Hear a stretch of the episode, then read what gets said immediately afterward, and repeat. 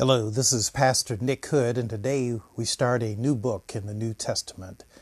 Today we begin with Paul's letter to the Ephesians.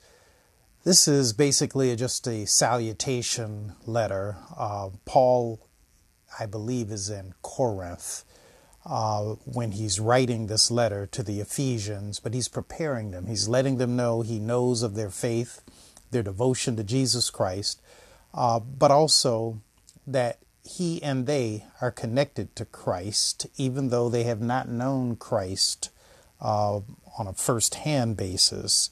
Uh, they have known Jesus Christ through the Holy Spirit. And um, so he sets the stage for this letter. And I thank you for joining me in this process.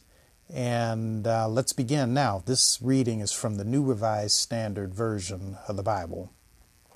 Paul, an apostle of Christ Jesus by the will of God, to the saints who are in Ephesus and are faithful in Christ Jesus. Grace to you and peace from God our Father and the Lord Jesus Christ.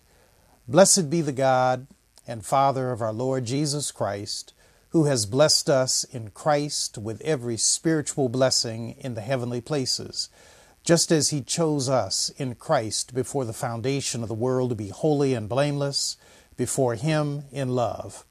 He destined us for adoption as his children through Jesus Christ, according to the good pleasure of his will, to the praise of his glorious grace that he freely bestowed on us in the beloved. In him we have redemption through his blood, the forgiveness of our trespasses, according to the riches of his grace that he lavished on us. With all wisdom and insight, he has made known to us the mystery of his will according to his good pleasure that he set forth in Christ, as a plan for the fullness of time to gather up all things in him, things in heaven and things on earth. In Christ we have also obtained an inheritance, having been destined according to the purpose of him who accomplishes all things according to his counsel and will, so that we who were the first to set our hope on Christ might live for the praise of his glory.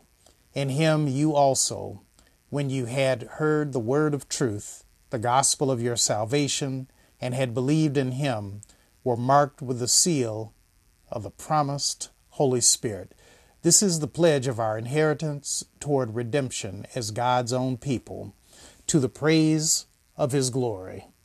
I have heard of your faith in the Lord Jesus and your love toward all the saints, and for this reason, I do not cease to give thanks for you as I remember you in my prayers.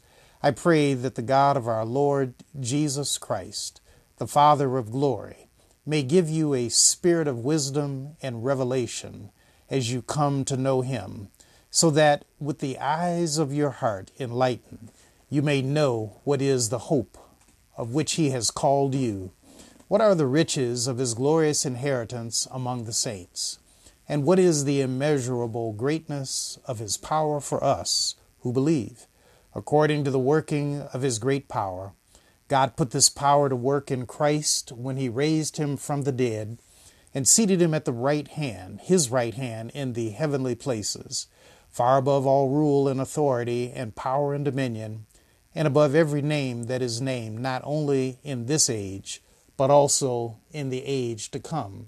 And he has put all things under his feet, and has made him the head over all things for the church, which is his body, the fullness of him who fills all in all.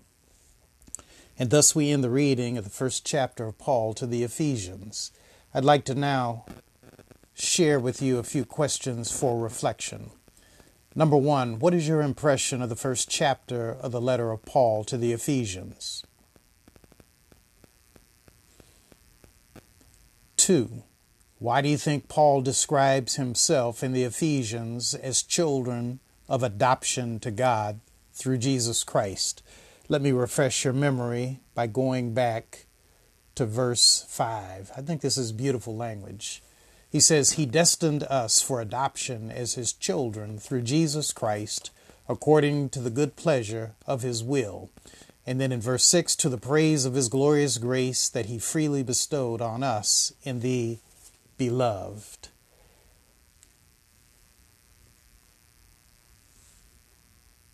Number three, the first chapter of Ephesians is a salutation or greeting. Paul has heard of the Ephesians, but has not yet visited the Ephesians, which takes place during his second missionary journey. And what, if anything, commands your attention in this salutation? Number, this is a bonus question. Number four. Do you have any idea why Paul had an interest in visiting Ephesus or the site of the Ephesians? Let me give you a sneak preview. Ephesus was the second largest city in the Roman Empire. Uh, it was about 250,000 people, which means that uh, it was one of the largest cities in the known world at that time. There is a distinct reason why Paul wants to go to Ephesus. Uh, you know, if you want to be the best, you got to be with the best. And Ephesus was second only to Rome in size. And finally, do you have any other thoughts about this chapter of greeting from Paul? He's preparing the people for what will become his second missionary journey. I'd like to conclude us now with a prayer. Let us pray. Lord, I thank you for the acceptance you have provided to me. I thank you for preparing a place for me and all who believe in you. Bless me now to increase in faith, expand in hope, and to abound in love. In Jesus' name I pray. Amen. This is Pastor Nick Hood, pastor and senior minister of the Plymouth United Church of Christ, located in the heart of Detroit, at the tip top of the Medical Center area in Detroit. If you're ever in the Detroit area, our street address is 600 East Warren Avenue. We worship on Sundays at 8:30 in the morning and also at 11 Wednesdays at noon. Until tomorrow when I will be reading Ephesus chapter 2.